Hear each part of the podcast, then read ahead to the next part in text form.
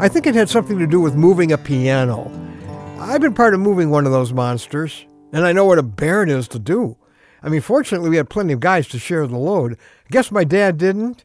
Ultimately, he said moving a piano was a major reason he had to have one of those most difficult surgeries, actually to repair a hernia.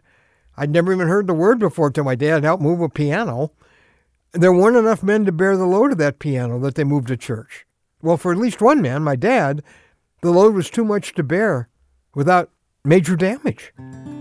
Well, I'm Ron Hutchcraft, and I want to have a word with you today about too much to carry. If you're carrying a heavy load right now, God's wanting to give you a little relief.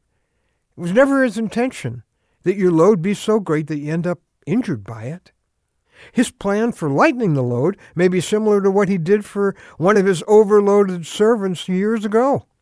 The prescription for relief is found in Numbers chapter 11, beginning with verse 13, happens to be our word for today from the Word of God. And maybe you'll be able to identify with this heart cry from Moses to his Lord. I cannot carry all these people by myself. Are you there? the burden is too heavy for me. I'll tell you, I felt that way, and maybe you have too. Here's God's answer. The Lord said to Moses, Bring me seventy of Israel's leaders, who are known to you as leaders and officials among the people. Have them come to the tent of meeting, that they may stand there with you. I will take of the Spirit that is on you, and put the Spirit on them.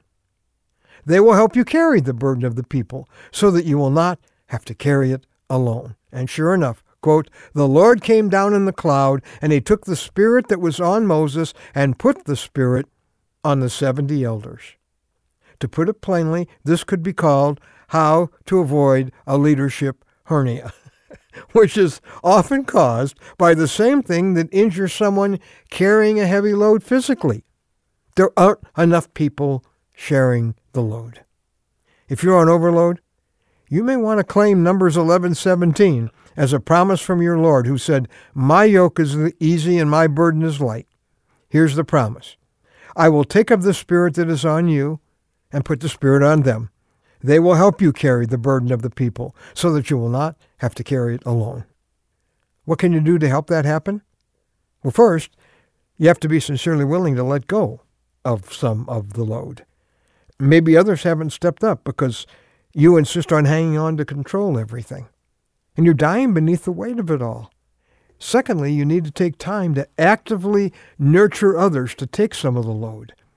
You need to tell them you want to trust them with more.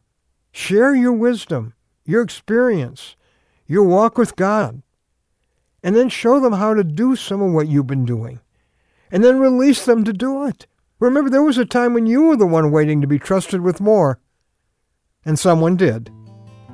Another step to this multiplied empowerment is to cry out to God like Moses did, admitting that the burden is too heavy and asking Him to do what only He can do. Find and empower men and women who will faithfully carry some of your load.